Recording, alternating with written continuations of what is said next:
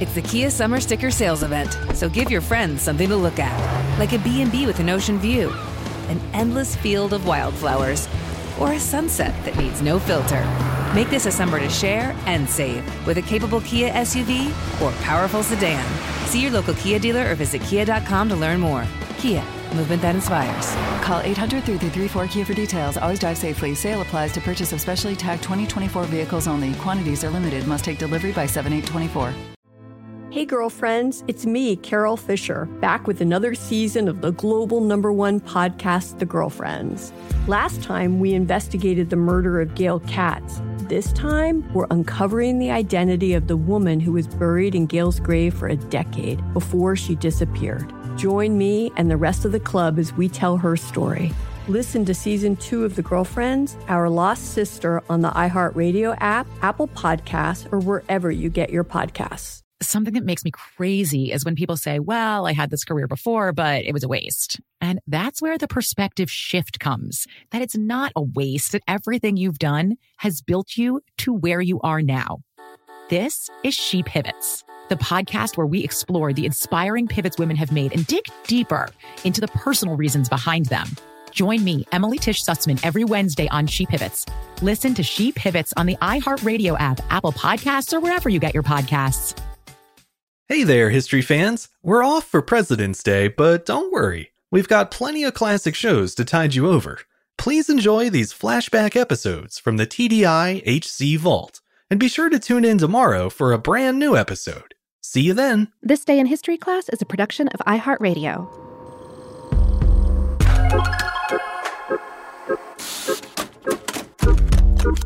Hello, and welcome to This Day in History class, a show that pays tribute to people of the past by telling their stories today. I'm Gabe Lusier, and today we're celebrating the life of one of the finest actors to ever grace the silver screen, a true pioneer of American cinema, Mr. Sidney Poitier.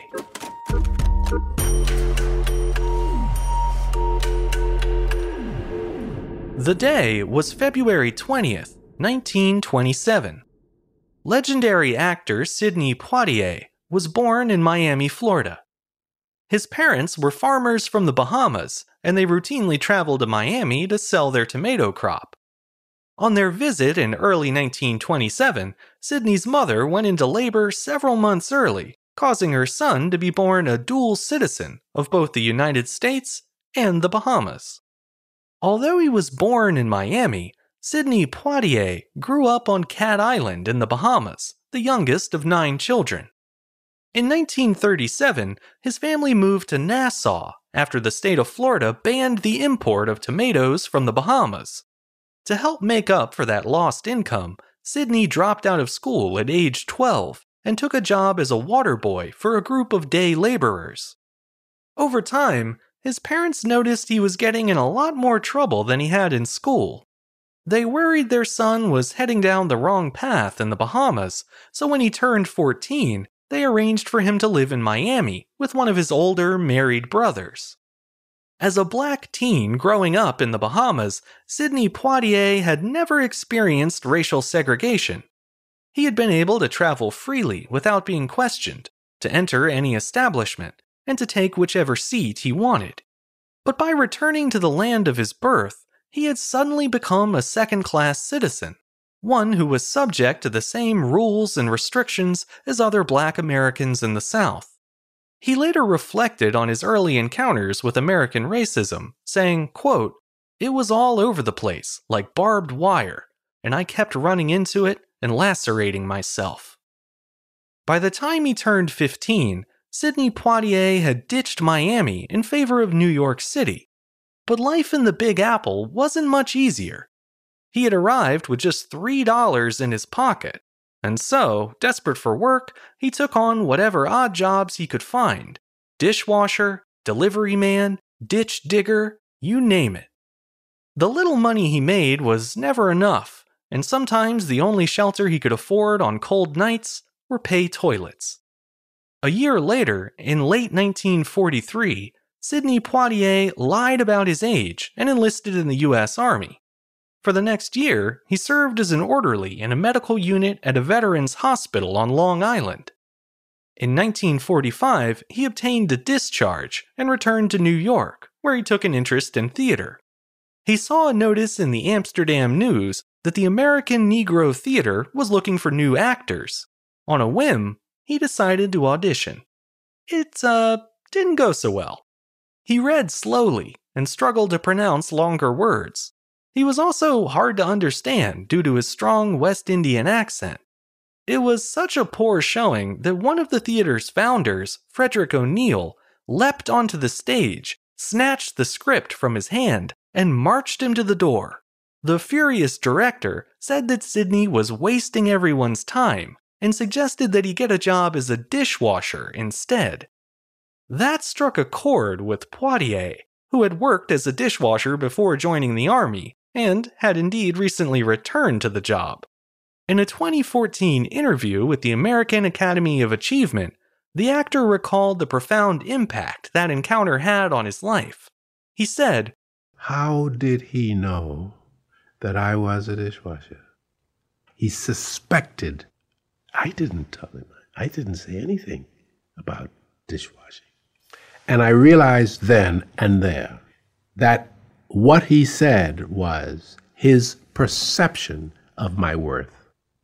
He perceived me to be of no value beyond something that I could do with my hands. And while he was correct in his anger to characterize me that way, I was offended. I was offended deeply. And I said to myself, I have to rectify that. I have to show him that he was wrong about me.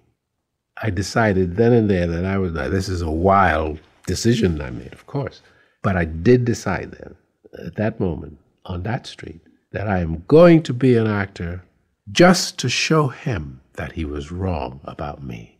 And then I would give up the acting because I have, I'm not, what do I want to be an actor for? And so, determined to prove his worth, Sidney Poitier bought a radio and spent the next six months practicing American enunciation as he heard it from radio announcers. He also got reading lessons from an older gentleman he worked with at the restaurant where he washed dishes. Finally, after months of preparation, the actor auditioned again. And while it went much better than the first time, he was still rejected. Undeterred, Sidney Poitier made a bold, if not humbling, move.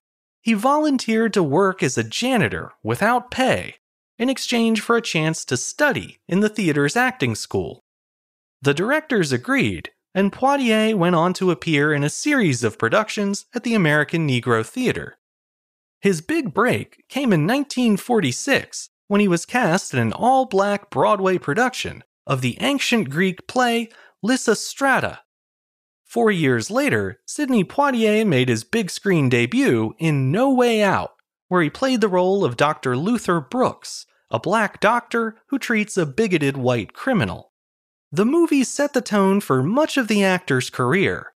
Rather than accepting demeaning roles that catered to racial stereotypes, he would primarily play saintly characters, pillars of manners and morals who would prove the stupidity of racism by responding to its slights with poise and civility.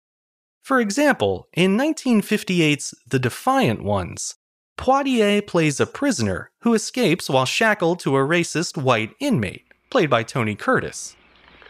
Why, you're just too sensitive, man. I'm too nothing. That's right, you're too nothing is right. But I got a little advice for you, man, because I like you, man. You gotta take things as they are. You can't keep fighting them unless you want to be unhappy. I see you got a lot to learn, boy. Like you living in that fancy hotel. Yeah, like me living in that fancy hotel. You think they're gonna let me in that fancy hotel too? Oh, sure they're gonna let you in that hotel. Through the back door if you got a pail and a mop. And you through the front door just long enough to collect your tip. What's eating you? Just because I called you a name? Yeah. Over the course of the movie, Curtis's character gradually comes to recognize the humanity of his partner, and the pair eventually form a strong bond. At the time, the movie was heralded for its provocative theme of racial harmony, and Poitier actually earned an Oscar nomination for Best Actor for his role, the first time an African American man had gotten a nod in the lead category. Roles like that made crucial inroads to Hollywood for black actors who followed Poitier. But during the height of the civil rights movement, many saw Poitier's characters as too measured and restrained in the face of virulent racism. His characters, though clearly angry beneath the surface, always managed to keep their cool. They countered injustice with reason and responded to intolerance with forgiveness. This was interpreted by many as a way to accommodate white audiences and to reassure them that the only correct way to push back against racism was with a quiet, measured, dignified response. It's an understandable criticism, but not a very charitable one. While limiting and by no means perfect, the roles played by Poitier were a huge step up for the portrayal of blackness in Hollywood. The weight of that racial representation was something the actor shouldered throughout his career, and it wasn't a responsibility he took lightly. As he later explained, quote, I felt very much as if I were representing 15, 18 million people with every move I made. If the fabric of society were different, I would scream to high heaven to play villains and to deal with different images of Negro life that would be more dimensional. But I'll be damned if I do that at this stage of the game. All I can say is that there's a place for people who are angry and defiant, and sometimes they serve a purpose, but that's never been my role. Although he was reserved and non confrontational by nature, Sidney Poitier was still a passionate, outspoken advocate for racial justice and civil rights. He took part in the 1963 March on Washington, and a year later, during what was known as the Freedom Summer, Poitier worked with fellow actor Harry Belafonte to raise and deliver $70,000 to black rights activists in Mississippi. They wound up being chased out of town by armed members of the Ku Klux Klan, but luckily they got away unharmed. That same year, Sidney Poitier made history by becoming the first African American to win the Academy Award for Best Actor for the role he played in Lilies of the Field. Poitier starred as Homer Smith, a former GI turned wandering handyman who gets tricked and later charmed into helping a group of German nuns build a chapel in the Arizona desert. Led before Pilate, then they crucified him, but he rose on Easter. Amen, amen,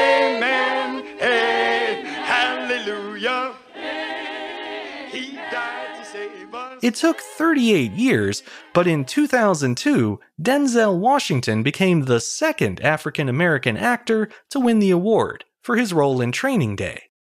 In his acceptance speech, Washington saluted Poitier, saying, quote, I'll always be chasing you, Sidney. I'll always be following in your footsteps. There's nothing I would rather do, sir. Nothing I would rather do. In his own career, Sidney Poitier continued to break the boundaries of Hollywood. In 1967, he appeared in three of the top grossing films of the year To Sir with Love, Guess Who's Coming to Dinner, and In the Heat of the Night.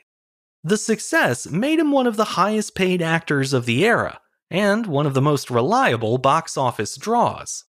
Audiences who longed to see a more confrontational side of Poitier got their wish in In the Heat of the Night. In that film, the actor plays one of his most famous characters, Virgil Tibbs, a Philadelphia detective who winds up investigating a murder in Mississippi alongside a lazy racist sheriff, played by Rod Steiger.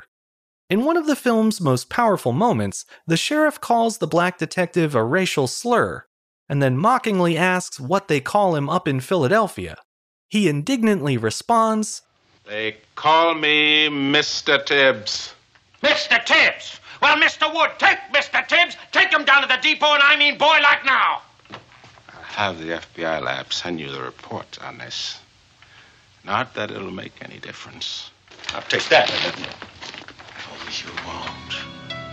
I'm sending it in. Personally. In the late 1970s, Sidney Poitier decided to step back from acting and try his hand at directing instead. His efforts didn't win over many critics, but he did land a few box office successes, including the 1980 comedy Stir Crazy, which featured Gene Wilder and Richard Pryor as a bumbling pair who were sent to prison by mistake. In 1988, Poitier returned to acting after a decade's absence and appeared in a series of action thrillers, the best of which was probably Sneakers in 1992. Still, his greatest late career work was actually for two made for TV movies. In 1991, he played the lead role in Separate but Equal, an ABC drama about the life of Supreme Court Justice Thurgood Marshall. Six years later, he gave an acclaimed performance as Nelson Mandela in the TV movie Mandela and de Klerk, which followed the final years of Mr. Mandela's imprisonment in South Africa. Poitier's final role was in The Last Brickmaker in America, a 2001 TV movie about a widower whose job is becoming obsolete. A year later, on the same night Denzel Washington won the award for Best Actor, Sidney Poitier was presented with an honorary Oscar for, quote, his remarkable accomplishments as an artist and as a human being. Eight years later, in 2009, the actor received an even higher award, the U.S. Presidential Medal of Freedom. During the ceremony, President Obama remarked that, quote, Sidney Poitier does not make movies, he makes milestones. Milestones of artistic excellence, milestones of America's progress. He not only entertained, but enlightened, shifting attitudes, broadening hearts, and revealing the power of the silver screen to bring us closer together. The trailblazing actor, America's first black movie star, passed away on January 6, 2022, at the age of 94. It's hard to overstate the importance of Sidney Poitier's life and career. His commanding presence, simmering rage, and quiet humility brought a new, much needed perspective to the American film industry and to society as a whole. We've talked a lot today in terms of racial progress and historic firsts, and that's appropriate given the many breakthroughs that Poitier achieved in his lifetime. But it's worth noting that he was a great enough actor for his films to stand on their own, apart from historical context. The depth of emotion he poured into his performances is truly stunning. He delivered a complex depiction of playfulness, sarcasm, outrage, melancholy, and pure joy, often layered one on top of the other. The work of Sidney Poitier is a reminder that no one is just one thing, no matter what the expectations of society and our harshest critics may tell us. I'm Gabe Lusier, and hopefully, you now know a little more about history today than you did yesterday. If you'd like to keep up with the show, you can follow us on Twitter, Facebook, and Instagram at TDIHC Show. Special thanks to listener Brian Denny for suggesting the topic of today's show. He actually shares a birthday with Mr. Poitier, so happy birthday, Brian. And if anyone else has a historical topic they'd like to hear on the show, you can send your suggestions to thisday at iHeartMedia.com. Thanks to Chandler Mays for producing the show, and thank you for listening. I'll see you back here again tomorrow for another day in history class.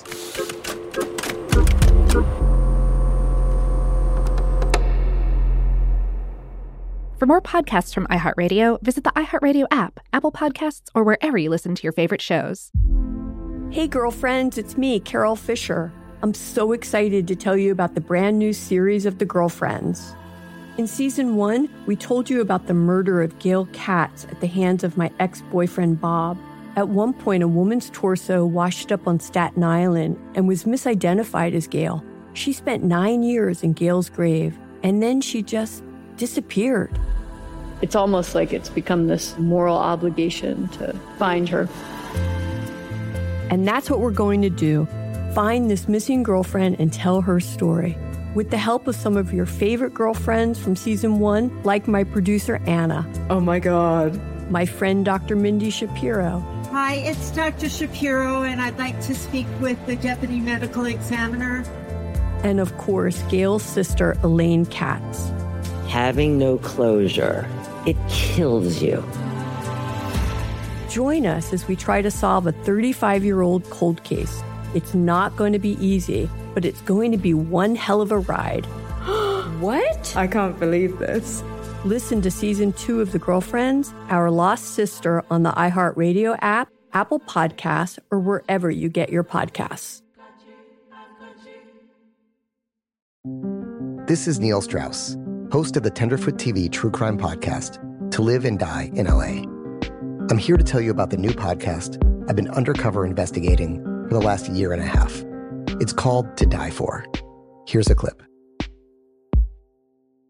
all these girls were sent out into the world and they were told try to meet important men try to attach yourself to important men The voice you're hearing is a Russian model agent telling me about spies sent out to seduce men with political power. the war in ukraine is also being fought by all these girls that are all over important cities For the first time, a military trained seduction spy reveals how the Russian government turned sex and love into a deadly weapon. If you want to kill your target, it's easy. You just seduce him, take him somewhere, start having sex, and then he's very vulnerable, so you can kill him easily. To Die For is available now. Listen for free on the iHeartRadio app, Apple Podcasts, or wherever you get your podcasts.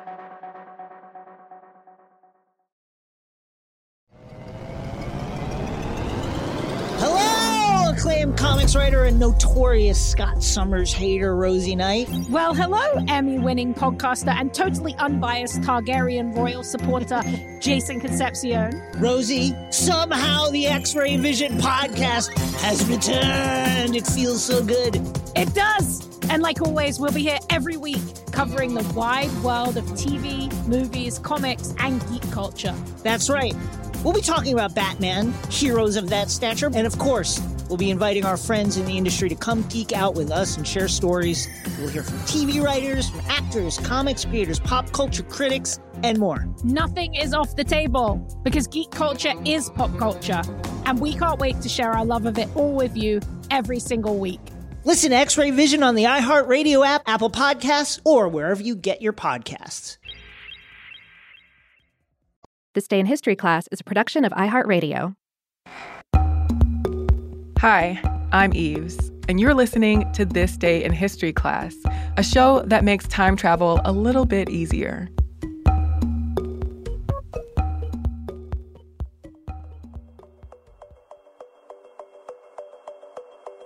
The day was February 20th, 1805. American abolitionist Angelina Grimke was born. She's not to be confused with her great niece, Angelina Weld Grimke, who was born in 1880 and was a writer who gained popularity during the Harlem Renaissance. The Angelina Grimke we're talking about today was a white Southern woman who was an activist and women's rights advocate. Grimke was born in Charleston, South Carolina, to a slave owning family. She was the 14th and last child born to John Fochholt Grimke and Mary Smith Grimke. Her father was a Revolutionary War veteran and a prominent politician and judge in South Carolina. Her mother came from a wealthy family that included governors. Grimke's family had a home in Charleston and a plantation in the country. Enslaved people worked the land, producing rice and cotton. They also worked as household servants. Grimke's parents were fully invested in following the dictates of white upper class society in the South. Her father prohibited Angelina and her sisters from getting an education. Angelina was very close to her older sister, Sarah. As they witnessed the atrocities of slavery that their parents were complicit in, their opposition to the institution grew. In 1819, Sarah went to Philadelphia and New Jersey with their father, who was sick and seeking medical assistance.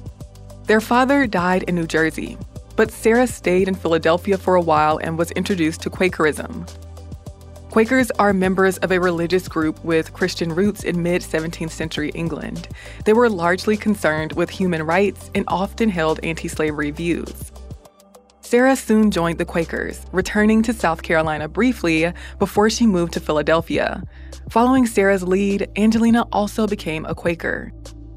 In 1829, after having difficulty advocating for the anti slavery cause in the South, she also moved to Philadelphia. There, she joined the Philadelphia Female Anti Slavery Society. In 1835, Grimke wrote a letter to William Lloyd Garrison, a founder of the American Anti Slavery Society and publisher of the abolitionist newspaper The Liberator. In the letter, she praised Garrison and wrote about slavery and abolitionism. Garrison published it without her consent, and it got a lot of pushback from the Quaker community, who did not approve of her radical support of abolitionism. Despite this disapproval and the fact that she had not asked for her letter to be printed, the letter gained national attention, and Angelina became more involved with the abolitionist movement. She read more anti slavery texts and went to lectures. In 1836, she published the pamphlet An Appeal to Christian Women of the South, condemning slavery and urging Southern women to free enslaved people and pay them wages. She continued to write abolitionist pamphlets and speak out against slavery. Angelina and Sarah began giving anti slavery lectures and organizing women's anti slavery groups around the Northeast. They toured in New York, New Jersey, and Massachusetts. Though many of their lectures were attended by women only, some of their lectures were attended by men and women. Their lectures were already controversial since they said slavery was anti Christian, exposed the horrors of slavery, and criticized slaveholding Southerners and Northerners who were complicit in the system. But their lectures in front of so called mixed audiences also fueled accusations of unwomanly behavior. The sisters began to link the anti slavery cause to the issue of women's rights. They continued writing and spoke at the Anti Slavery Convention of American Women, even as their role as outspoken women in the movement was heavily criticized. Angelina married Thomas Weld, another abolitionist, in 1838. And the next year, the sisters published the book American Slavery as It Is Testimony from a Thousand Witnesses. They also continued circulating anti slavery petitions and attending meetings. But they stopped giving public lectures on the cause and retreated from the forefront of abolitionist activism. Angelina supported Abraham Lincoln during the Civil War and advocated for women's rights and suffrage after the war. She also helped run a couple of schools with Sarah. She died in Boston in 1879. I'm Eves Jeffcoat, and hopefully you know a little more about history today than you did yesterday. Have a hard time staying present as you mindlessly scroll through social media? Lucky for you, we're stuck in the past at TDIHC Podcast on Facebook, Instagram, and Twitter. Our email address is thisday at iheartmedia.com. Thanks for tuning in, and we'll catch you tomorrow, same place.